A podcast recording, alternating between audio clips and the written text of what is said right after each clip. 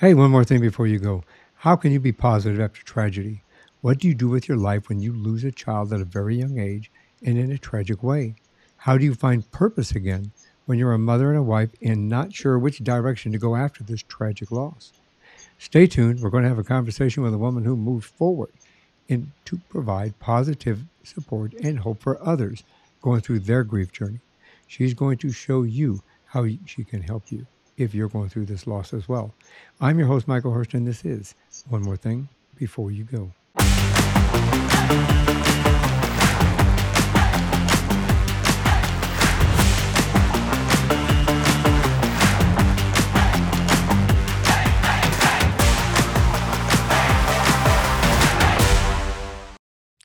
My guest in this episode created, developed, and designed and currently facilitates a virtual grief peer support group.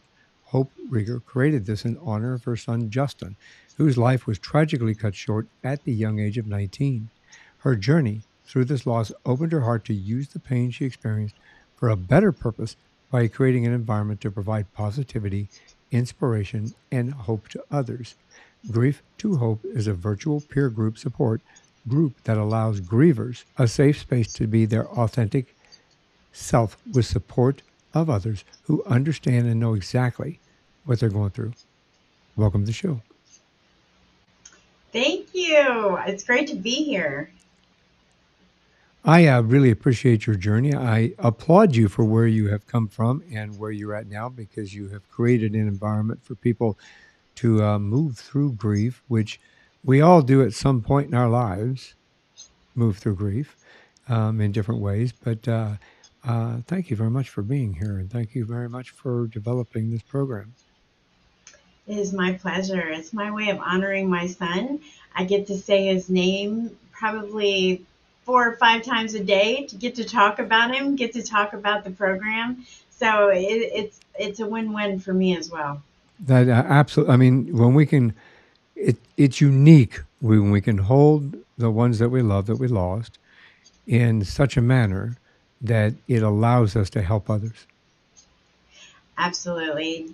You know, I say all the time that this program um, that came about with just the inspiration of getting out of bed, what was going to drive me to get out of bed, what was going to be a, a reason for me to honor my son and, and give back and create something amazing that people could could use. And one of the things that I say all the time is when people are grieving or when people have traumatic uh, things happen in their life, the greatest thing that comes out is they're the most giving people that you'll ever meet.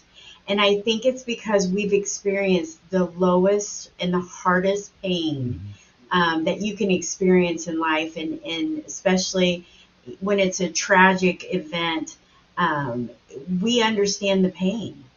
And so and we're the first person to give, we're the first person to help, we're the 1st mm-hmm. person to go and and see what's needed. So it's it's been an amazing learning experience for me as well. Well, it's a journey. It's a life journey, and uh, I like to start at the beginning, if you don't mind. Sure. So, where'd you grow up?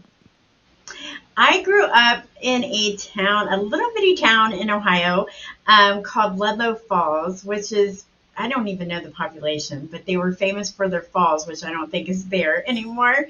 Um, and then we quickly, we moved around quite a bit when I was young um, and several small towns. And as um, we sort of moved from small town Brookville, which is like the east side, of uh, Dayton to Dayton, and then I finally made Xenia my my home, um, and that's where I ended up meeting um, my son's father, and uh, sort of that's what I call my hometown. And you still you still live there now. Yes, I just recently moved back here. Um, was able to work from home now, um, through my work. So I'm currently back at home, what I consider home. I moved away for a short time um, in 2015 um, I moved to Columbus, Ohio for my job. Mm. And then when COVID hit and everything changed and the world changed and um, we were able to work from home, then I was like, this is my opportunity to move back to my hometown and be closer to um, my son and my grandkids that live here. You know, it's, it's it's interesting. COVID COVID obviously has its negatives, but it also had its positives. I think it allowed us to reset what might be normal and working from home is a very good thing for a lot of people. My wife gets to do it two two days a week. During COVID, she did it for almost two years. She would stay home and work from home during that two year time period. Then went back on a, a hybrid, and it just makes um, the home environment so much better when we can be here a lot more instead of always at work. It's pretty cool. Did uh, I think it changed yeah, it changed the the it just changed the way that we feel about work. Like it's not as stressful. It's not yeah. the commute. It's not coming home. It's not, you know, you can throw a load of laundry in or you can do dishes or lay out food that you wouldn't normally, you know, be able to do. So it put a whole different dynamic on everything. And and I I completely agree. It changed a lot of our uh, thoughts and ideas yeah. and the way of living. I, I agree my wife and I got the opportunity to have lunch every day and you know get breakfast. Her commute for that two years was 30 seconds from the patio where we sit back and have tea first thing in the morning to the office. And then her commute home was like from there to the couch. right, right. Was, Mine was the dining room and back. Yes, absolutely. It works well. It does. Uh, did you uh, did you ever did you go to university? Um, no, I actually went straight from working or from high school. I went straight to uh, working um, at a financial institution, and I just started from there. Um, I was a young mother, um, straight out of high school, and um, I was able to grow within that company, and then um, lucky enough to be into my the place that I work now 26 years later. Um, I'm still with that same company, um, just a major financial institution, and I get to uh, bring on new hires and um, you know just have that experience of training, and so it's really really been rewarding. That's outstanding. It gives a better quality of life, and we can you know enjoy what we do and you know allow ourselves to to live. Um, it, your you said your your husband and you met your uh-huh. husband. Is it the? I'm gonna I'm gonna my if if this question sometimes catches people. Um, have you stayed married? So is, so um, I've been married for 15 years and I was divorced in 2015. Um, and then I met my now husband um, later in 15, or I'm sorry, in 14, got divorced in 15. Um, and we have been together for eight years, married for four. Um, and it was sort of like you, you, as you get older, your mindset changes of how things are supposed to work. And um, so having that challenge, I think that first marriage taught me what didn't work but what did work and what was good for it and what was bad for it. And so both of us together now we've we've sort of understand what it takes to make a marriage work and um, we are just truly best friends and and he is an amazing support of everything that I do, including grief to hope. That's fantastic. Sometimes we need a practice marriage. Yes, I had a practice marriage. You're absolutely right. we'll call it a practice. I, I had a practice marriage, and and now I'm I'm married to my current wife, 33 years this month, actually, just a few days ago. Um, oh, congratulations! Thank you. We have two wonderful children, and uh, my ex-wife. We're still friends with my ex-wife, actually, which most people find kind of bizarre. But uh, I worked, uh, as you know, I worked in the EMS uh, arena. I was a law enforcement officer. My ex-wife is an EMT, worked for the fire department uh, okay. back, back home. So um, we stayed friends and uh, she's got a kid, and now she's a grandmother. Um, so yeah, it's all it's all cool. It's all about life. It's all about life. Yeah, you know, um, I think the greatest thing was is that we grew to the part where um, we, you know, all the kids were grown because he had three and I had 2 mm-hmm. And once they grew up, we were like, wow, maybe we don't like like each other as much as we thought we did because we were occupied by the kids. So we we still are very cordial. Um, you know, we don't hang out, but we are very cordial, and we have. Yeah, we know, we don't invite yeah. my ex-wife to dinner, but you know, yeah, it's one of those things that you know she says happy birthday and happy anniversary and you know stuff like that and to my kids too, and we say it to her kids, and you know, I spent. Uh, I know this is your journey, but I spent four years with the domestic violence task force in specific, and you know, it. We just understood that um, life does not have to be that way when you have an ex. You know, you can be friends, you can be cordial, you spend a portion of your life together. We learned from that, and we move forward, like you did, like I did. We moved forward and created another environment. You know, um, my ex-wife did, Janelle did. She moved forward and created another life, and uh, it's positive. You know, we. I wouldn't have two beautiful daughters that are wonderful, absolutely the apples of my eye, as the old cliche says she wouldn't have you know a, a son and a granddaughter. So you know it's uh, life puts you where it's supposed to be. You don't always have to be mean to each other. Be nice. Just yes, be nice. Well yes. part of your life story you and i have um, some things in common. We all know that life can change in an instant. And uh, in regard to that you had something that happened on november 17th 2016 can we talk about that Yeah, absolutely. Um, I remember around 6:30 in the morning, I woke up to a knock at the door, and um, I lived in a condo in Columbus at this time. And I went, I looked downstairs and I saw two police officers standing there, and I thought, oh no, what has that kid done? And speaking of my 19 year old who was spending time between me and and from in our home in Xenia, not you know with his friends and back, you know he was doing that back and forth, and um, he was fearless, and so he I thought.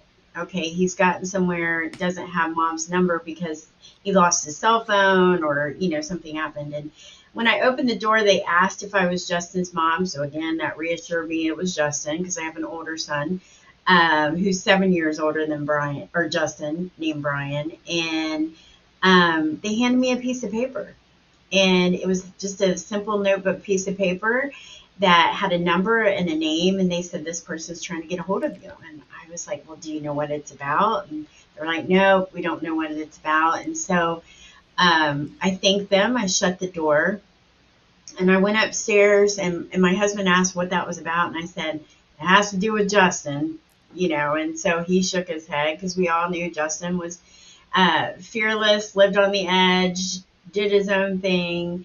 Um, and so when I called the number, the person on the other line picked up and said Greene County Coroner. And as you can imagine, as a mother, I thought I've dialed the wrong number. This is a, I don't know what they want with me, you know. And he proceeded to tell me that um, he he wanted to make sure who I was and that I was Justin's mom and that um, he was so sorry to tell me this over the phone. And you can hear it in his voice. And I remember fading in and out of the conversation. But when he said um, my son Justin uh, was gone, I, I was like, what do you mean gone? Like, wh- where'd he go? And um, he just proceeded to tell me the story of what had happened. His roommate and him got into an argument. It started verbal, um, led to physical um, fighting, and then Justin had him up against the wall, and punches were being thrown. And the roommates pulled a gun out, put it to Justin's chest, and shot, which killed him. Um, and they had been trying to find me because I had moved from our hometown to Columbus I don't know if it was because my driver's license hadn't been changed yet or not, but um, this happened at 1.30 in the morning, and this was at 6.30 in the morning. So I'm frantic, thinking, how do I find my son? Where do I need to go, and how do I need to fix this? As a mother, that's what I'm thinking. And he just said, ma'am, I'm, I'm so sorry, you know, he's gone.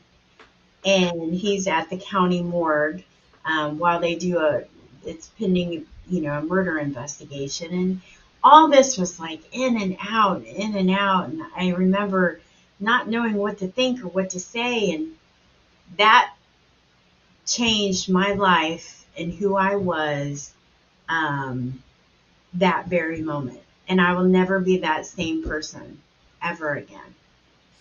Yeah, those. Yeah. I've been on the other end of that, having to deliver those messages. So I, I empathize with you, and I'm really sorry that you had to go through it, especially that way. Um, but the reality of life changing in an instant like that, especially as a parent, um, you know, as you know, I'm a father, and you know, to me, it would be devastating to get that kind of a, a, a message about one of my kids. And um,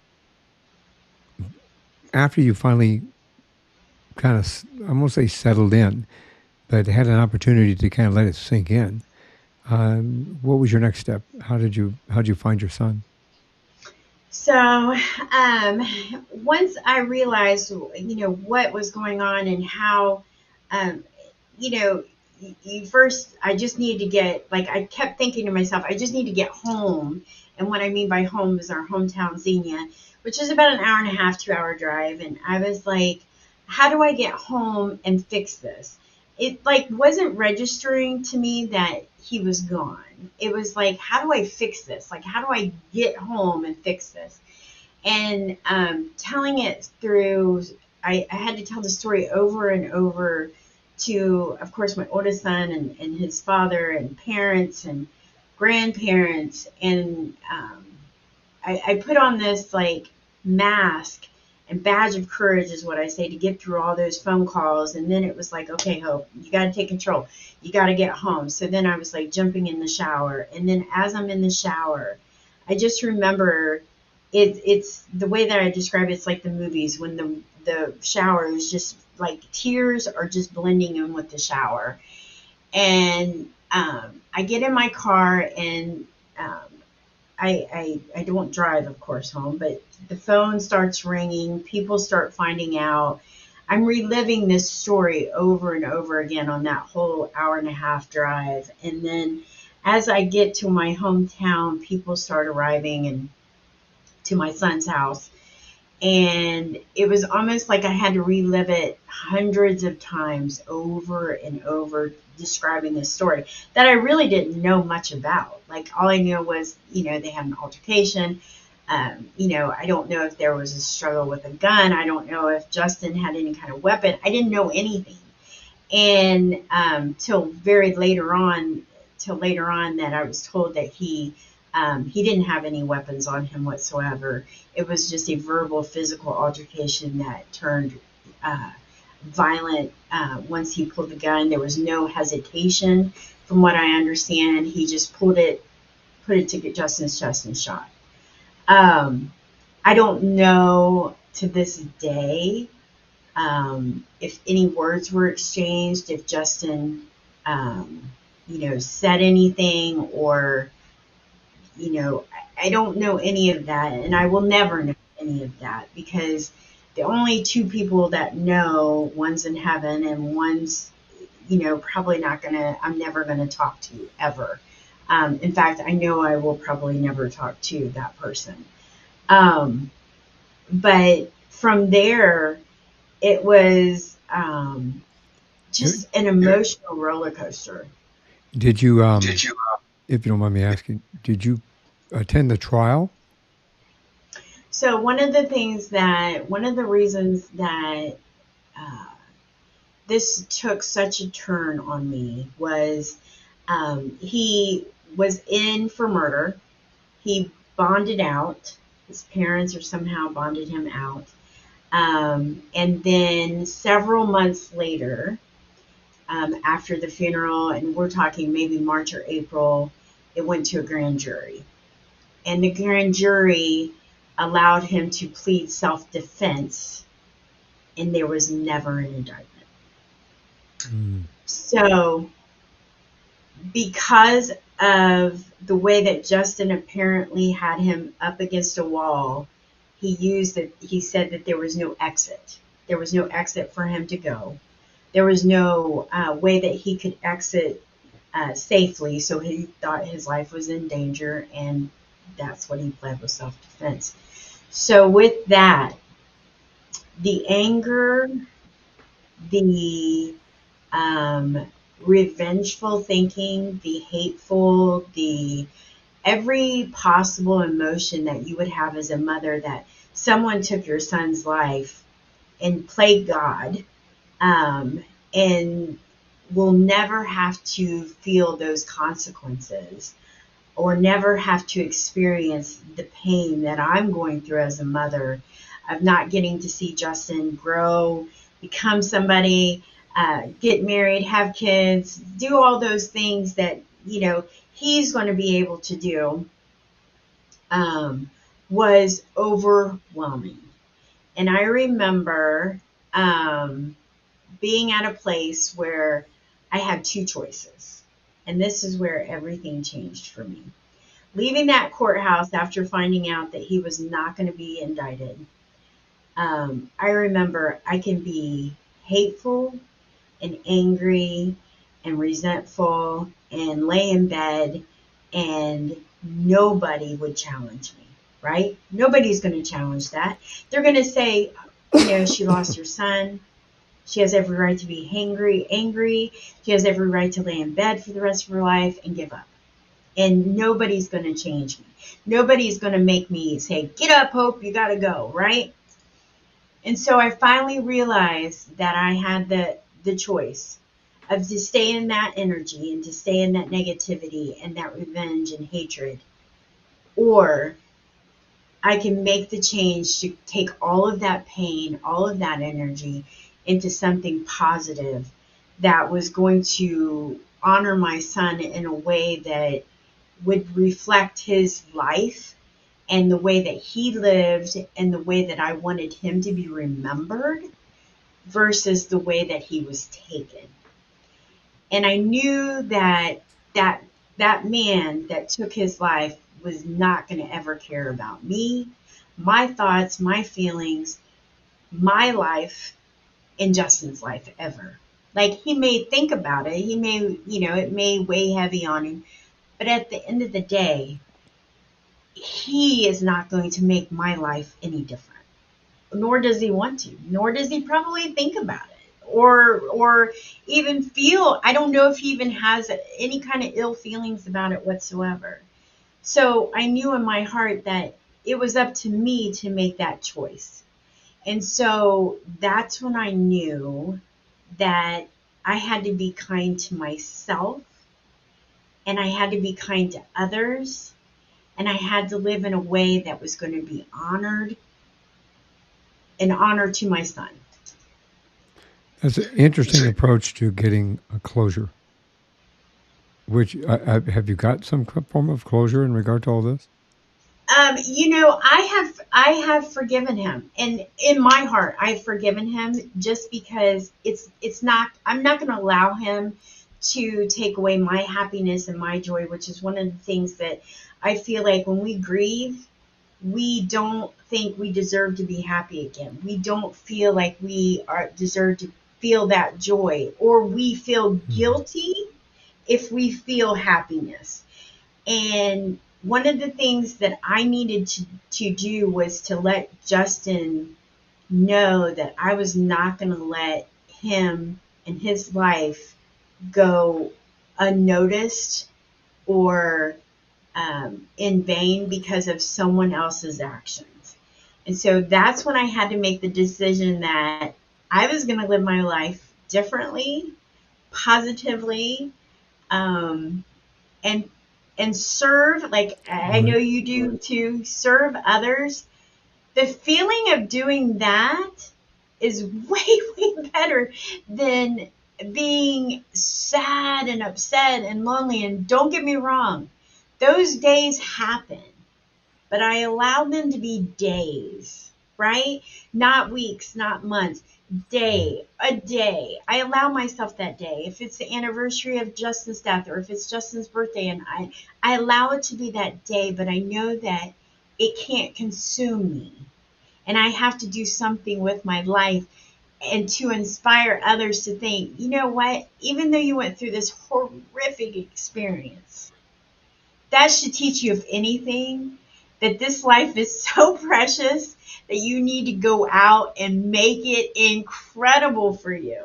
like I have gone way beyond my wildest dreams, and it's because of Justin. That's that's the whole. If I didn't have this tragedy, I don't know what I would be doing today. I'd probably be taking things for granted right?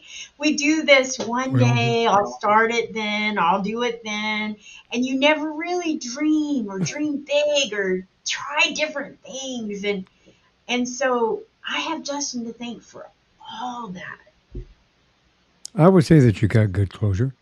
I'm not a doctor or a therapist or a psychologist, but coming from an individual that's experienced similar things to you, to what you've gone through, um, losing people in an instant and not being able to say goodbye or say I love you or anything like this. Um, yeah, you kind of, I know we all yearn for closure. And uh, I think that, uh, especially after any type of an incident, and you know, in my professional career as well as my personal career, I can say that a good portion of individuals usually seek just. And, and when I say this, I don't want. I'm not trying to trigger anything, but typically, typically, I'm, I'm giving you kudos for what you've done because most people in that position um, want justice, as in, I want to see that person in jail. I want to see them convicted. I want to see them sitting in a cell thinking about it every day. And that that gives them closure. You know, I participated in trials, many, many trials. I had a long career in law enforcement in regard to, you know, people wanting that type of closure. Um, you taken this to a different level, and I think that you've done it in a brilliant way because it allows you to, like you said, honor your son, honor that grief, honor that loss, and use it in order to motivate and inspire, like you said, other people to give them uh, tools to be able to move forward in life the way you have. So, from that perspective, well done. Thank you. And let me just say that it's it's been a road. Um, and it just didn't happen in an instant. There was right. things that I, you know, I wrote the attorney general and I did, you know, and I tried to figure out how to overturn a grand jury, which you can't do, um, apparently. And, but in that, in doing that process, it kept coming back to me that you, you, what if you win a civil trial? Then what? Then what if he's not convicted? And mm-hmm. and one of the things that I'm grateful for is that I feel like my own personal view was that God knew that I couldn't go two years down the line and and just like prolong my grief because I think that's what happens when you have trials and you have things that last and you have to relive that story. Mine was sort of like, okay, this is it. This is what's happened. He's not going to pay for this. So what are you going to do about it, Hope? Where are you going to go? What do you need to do to to make this about Justin and how to honor him versus having to relive? I feel so um, so much pain for people that have to relive and go through trials that could last one, two, three, four, five years where they don't have that closure of this is the end, they're convicted, here they're going to jail, and now you can grieve. Because I think that's what happened for me was like it was like, okay, this is this is how it ended. This is where it's going. Now what are you going to do about it? So I think prolonging that um, I think is really, really hard. And my heart goes out to people that have to relive that. Yeah, it's a very difficult journey in regard to that uh, for people that go through that because if, like you said, if they don't get a conviction, then then what do you do? And there are people that um, will look at the O.J. Simpson trial.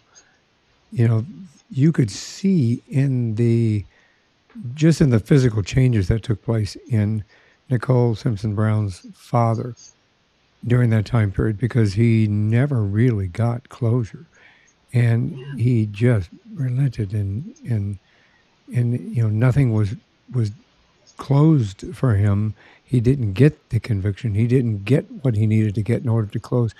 Any grief for too many too many years. And it caused such a i think you could see as you see it in his face. His hair turned white early and you know the wrinkles came early and we don't want wrinkles. We don't want white hair Right. uh, yeah. absolutely. Absolutely. And so, it's so it's so hard. So hard.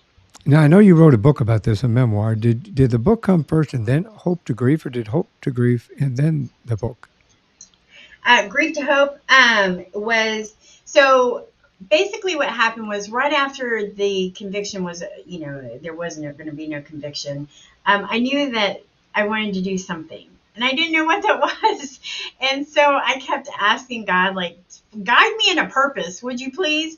And uh, he didn't work as fast as I needed him to, which yeah, I, have been there. I've been there. It's like, right. what are you waiting for? right, exactly. What, what's the hold up? Um, and so it took me, I did some counseling and then I joined some, uh, like a Christian based support group. And so I just remember there's a story that I was driving home from one of these uh, groups and I just asked God, um, and I'm not a very religious person and I'm very uneducated when it comes to God, but going through these groups and going through what I have, I've learned a lot and I still have a lot to learn. But I remember saying, just why, Justin? What do you want from me? Um, what's my purpose? There's got to be a reason. And I remember hearing the words, and I'm not kidding you. I heard these words, and I tell everybody I'm not crazy. It was either on the radio or in my head. I don't know if it was God Himself, but He said, just be kind. And I talk about this in the book and so I'm like, what the heck does that mean? I'm just I'm just supposed to be kind. Like what is that's not a purpose. That's what I do now, right? And um, so I started volunteering and I paid it forward. And I have a story that um, you know I was in uh, in line. I paid it for the guy behind me, and then as I drove or as I drove up, the cashier's name was Justin, and I'm bawling because that was my son's name. And I'm thinking, this is what I'm going to do. I'm going to just keep being kind. And so I thought I could speak, I could write a book, I could blog, I could, and nothing ever seemed to really click. And um, I started a book and then I put it down and um, then I just kept volunteering and trying to serve, like like we've talked about, um, serving, just giving, um, sharing my story, helping people. And then when COVID hit, that put a whole new layer on grief. And I remember thinking, I couldn't imagine not being able to see Justin, not having a funeral, not having, uh, or having, you know, people are dropping their husbands and spouses and kids off at the emergency room and not ever seeing them again or FaceTiming them. And, and then we're counting deaths by numbers on TV. I'm like, what if grandpa was like 3,855 in that county? I mean, it was just like, I couldn't imagine going through what I went through with Justin in the midst of COVID. So I think it put that other layer on it. And I thought, how can I help? And as you know, we talked about everybody was Zooming virtually. And it just came to me that I was like, wait a minute I can have a support group meet virtually um, and we can share our stories, be there for each other, talk about, um, you know, what we're going through, not be so alone. They could join me um, in their pajamas, off camera, on camera, with coffee, with wine, whatever it took. They didn't have to leave. Um, and so I remember sitting down and creating the Grief to Hope seven week program. Uh, that's still in in process today. We've had seven sessions of seven weeks over the past two years. Um, I've had people all over the world. Um, just recently, somebody in Australia was on my program. It's completely free. Uh, we start a new one coming up January, and it's been an incredible experience. And Grief to Hope, the program, was born all because of COVID and what all happened with that. And then um, everybody kept saying, You need to write a book, Hope. You need to write a book. So I finally finished the book, and that was released um, July of this year. Yeah, that, what an interesting journey, especially I, I thinking back to what you when you started the conversation, the correlation that, uh, and I'm not a real I'm not. I'm a spiritual individual. I don't go to church. I'm going to be honest. I'm a Reformed Catholic, so I don't go to church. But uh, I'm a very spiritual individual. You, Yeah. you asked for help, and uh, ironically enough, the person at the uh, the where you paid it forward was at the window was named Justin. So you decided to pay it forward at that time, and in doing so, there's a Justin. Uh, that's kind of that's kind of cool, actually. Yes, yes. I was crying so hard. That kid was probably like, "Lady, I don't know what you're." yeah. Uh, I was like, "Oh my god," you know. And, going, um, our our coffee's not that good. right, right, right, right, right. It's not that, but yeah. And I was like, thank goodness he didn't buy for the office like donuts and coffee for everybody. That bill, but um, I was thinking to myself, this is what I'm supposed to be doing, and. I don't think I can afford to pay everybody every time I'm in the drive-through line, but I knew serving people in a way that can give them that glimpse of hope is what I needed to do.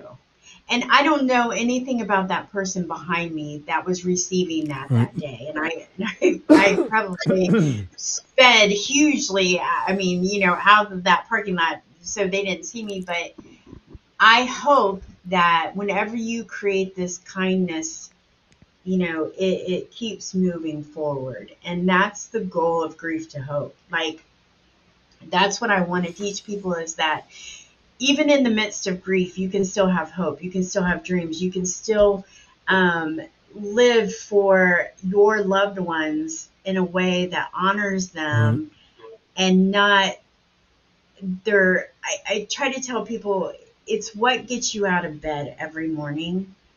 Um, and it's what motivates you to keep moving forward. And whatever that is if it's if it's writing a book if it's writing if it's just going to work or if it's your yeah. kids. Like i say all the time mothers who experience mothers and fathers who experience the, the loss of their spouse they have to keep going on. They have to keep making lunches. They have to keep getting out of yeah. bed. They have to keep there's that purpose. And it's so hard if you don't have that purpose. So you have to find that purpose that just drives you. And it and it really is it can be just an amazing amazing experience. Well, and, and I think you bring up a good point in regard to purpose. Um, how do I present this? In any situation where we lose something, whether it be a job, a home, a husband, a wife, a boyfriend, a girlfriend, not necessarily in death, but up to and including loss in, in the form of death. We look back on the purpose that we had been doing and the purpose that we thought our life was in at that time. And sometimes we're presented with an opportunity to reinvent that purpose. And I think that um, you know from what from what our discussion has shown and from what I've been able to see, you were able to brilliantly take that and recreate purpose in your life so that you moved that forward, like you said, in a very positive way. You created this this as you said, seven step program. Seven week. Uh, or seven week program. program. Uh huh. Yeah. So tell me a little bit about the seven week program. Um, like, how does it work? Do you you come on each week? And, and anybody can come in. I know you said that it's free which is was amazing. Um, you know there needs to be a way to help you to cover those costs because i know that it's got to cost you somewhere. Um, but you know tell uh, walk us through that. What happens when you go into uh, like a, a, a, week one, week two, week three kind of a thing? Absolutely, absolutely. I love that. Oops, and the way that I tell this is what, one second. Yeah. I, I went, actually went there, so I'm going to ask you now. Tell, tell me about the seven week program. Okay, perfect. So one of the things that um, Grief to Hope is is the greatest things is I tell everybody when it when I say it's free, everybody's like, "Oh my gosh, it's free! How do you cover that?" And I'm like, people have golf that they pay for. They pay big bucks to play golf. I do this because this means the world to me. This is what um, honors my son. So um, the support program that I offer is it's seven weeks, and the first week we it's grief to hope. The first week is an introduction, sort of like what I've done here, sort of provide my why, what happened to me, my story, why you know I created grief to hope. Um, I ask for people to introduce themselves, but nobody is required to ever speak.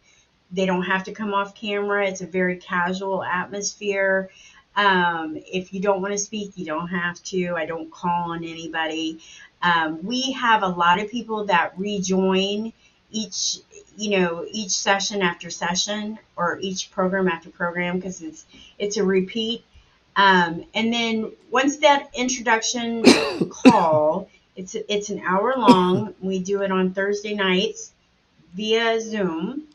The next week, we come in and we spell the word grief. So G would be the second week, which is uh, gift of time. So we talk about the main topics are like, you know, how has time helped? How has time not helped?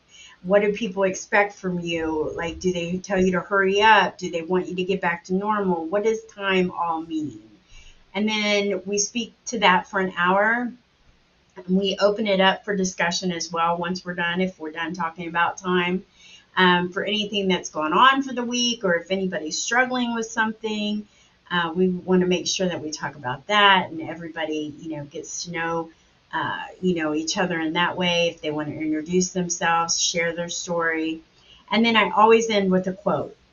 And these quotes are, all of them are in my book. I think I have over 60, but um, I've created quotes to go with each session. And I will create a new one for every session going forward um, as long as I can. And then we go to R for grief, and that's receive help. How does how do you ask for help? How do you receive help? Is there something that you know you didn't like or you didn't experience or you thought you know people should be uh, providing certain amount of help and you're not getting it or you know how do you take the pride out of the receive help kind of factor? And then we go to I is inspire, which is not usually associated with grief, but it's just like we talked about. You have to have something that inspires you every day to get out of bed. And you have to find what that is. And it may be something as simple as your children needing your, you know, you need to get up, you need to make lunches, whatever that may be. Or it could be as, as, as big as writing a book that is, that inspires you or running a marathon or whatever it could be. E is for expectations. And what do you expect? Out of people when you're grieving? What did they expect from you? And a lot of times people have the expectation that grief only lasts a certain amount of time and then it's over and done with and you're back to normal. And that's not the case. Um, it's an ongoing for the rest of your life and it can spark, it could, it could dim, it could, it could be like a hurricane. It can be very, you know, it could be a sprinkle. It, it just never ends. Um, but what do people expect and what do you expect from people? And then F is feel everything. And I love this one because it sort of came into like a show and tell kind of thing where we bring pictures and share stories and talk about memories and and we ask, you know, what's their favorite topping on a pizza or what was their favorite TV show and we just get to say their name and it feels so good to them and you see their smiles. Because when people ask me about justin i'll be the first one to smile and tell you everything i can about him. And then the last session in the course or in the program is to hope. And it's basically what's your next steps? Where do you want to go? What do you want to do? And it's usually linked to that inspiration but i also look at it as depending on how long it's been in your grief.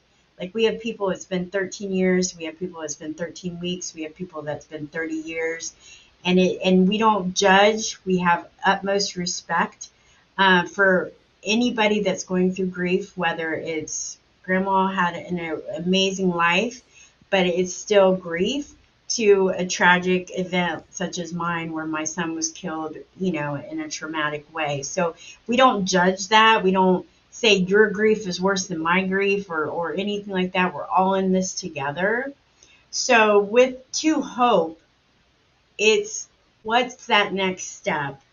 And it could be something as simple as I want to go through their things, or I want to walk up to that grave and like literally walk to it, not just sit in the car. It, it can be something as simple and as little as you want it to be, or as big as you want it to be. But the goal of Grief to Hope is getting you to know what that next step is and move forward. And then we take a break, and then we come back, and sometimes it's five weeks, sometimes it's seven weeks, and we do that program all over again. Um, and people join several times. They can join one session, they can join any session that they want, they can come and go as they please. Um, it's just there, and it and it's open, and it's um, something that um, I hope helps um, and makes you not feel so alone. It's a brilliant step program. I'm very happy that you created that environment for people to move forward. If somebody, what would you think, what would you say would be the first thing someone needs to do if something, if they get that knock on the door, they get that life changed in an instant phone call or the, the knock on the door? Because I know that you had some issues. Um, you immediately had to start making phone calls for some things and, and so forth. And, and, you know, you didn't really have help in the beginning. Um, what would you say the first step is? Um, the very first step is to take a minute, step back. Um, one of the things that I think happens in a funeral is is and when tragedy strikes is we feel like we have to hurry up and rush and we have to tell everybody this and we have to make these plans and we have to get pictures and we have to get we have to have the best of the best at the funeral. And you know we have to stand for three hours at a viewing because there are so many people. It's take that step back and do what's right for you because at the end of the day you're the one that's going to be living with the the the all of those memories and all of those actions that you took after that event. There were so many things um, that I wish I could have done differently after Justin's passing. But I was in such a mode that I was worried about everybody else that I was trying to hurry up and get it taken care of so that everybody else's life could go back to normal and then I stood, and what I say is like a cold, hard rain, thinking, what the hell am I going to do now? Mm-hmm. Right? Everybody goes back to their normal life. I've hurried, I've gotten this done, I've taken care of everything. Now it's just me. And so your first is just to stop and think about what you're doing and make sure it's the right thing for you. That's a perfect first step. Take a breath. Help them take yeah. a breath. Um, yes. You're within your book. Are there some steps or some things that people can do within the book? Let's talk about the the book and Absolutely. your yeah, absolutely. So within my book, I go through this program. I talk about exactly what it's about. Um, I you can absolutely utilize that. I am working on a workbook to go along with the program because um, I think it's important to write things down. So one of the greatest things with Grief to Hope is I tell my story. I tell it it's raw. Let's be, and I'm going to be honest with you. I the most uh, reviews that I've got is that it is intense and it is intense. It is, I do not make, um, I don't sugarcoat anything. I talk about it because it needs to be talked about. And so I've had several people say, it is so intense, I had to put it down and then come back. And that's okay. But it's real and it's raw and it's it's transparent. And that's what I wanted the book to be. I did not want to put fluff in it because grief there's nothing there's nothing glorious about grief, right? Um, so work yourself through. The best thing that I can say with the, the book is like get to the point where we talk about the program and see if things, you know, if you reflect and say, oh, that happened to me, or yes, that would help, or you know mark it off highlight it do whatever um, you know you can walk yourself through this program uh, even with the book. I mean i walk you through all the steps with the book and to have that um, you know as a side pocket to say you know read the quotes at the end of the book. I did 52 quotes um, inspirational quotes have them once a week read it. Um, but just yeah you can guide through the whole program with just the book And the name of your book grief to hope for those individuals that are listening and, and not watching. Um, and I know that you've got a website that people can visit you. Absolutely. It's grief to hope, www.grief, the number two, hope support.com.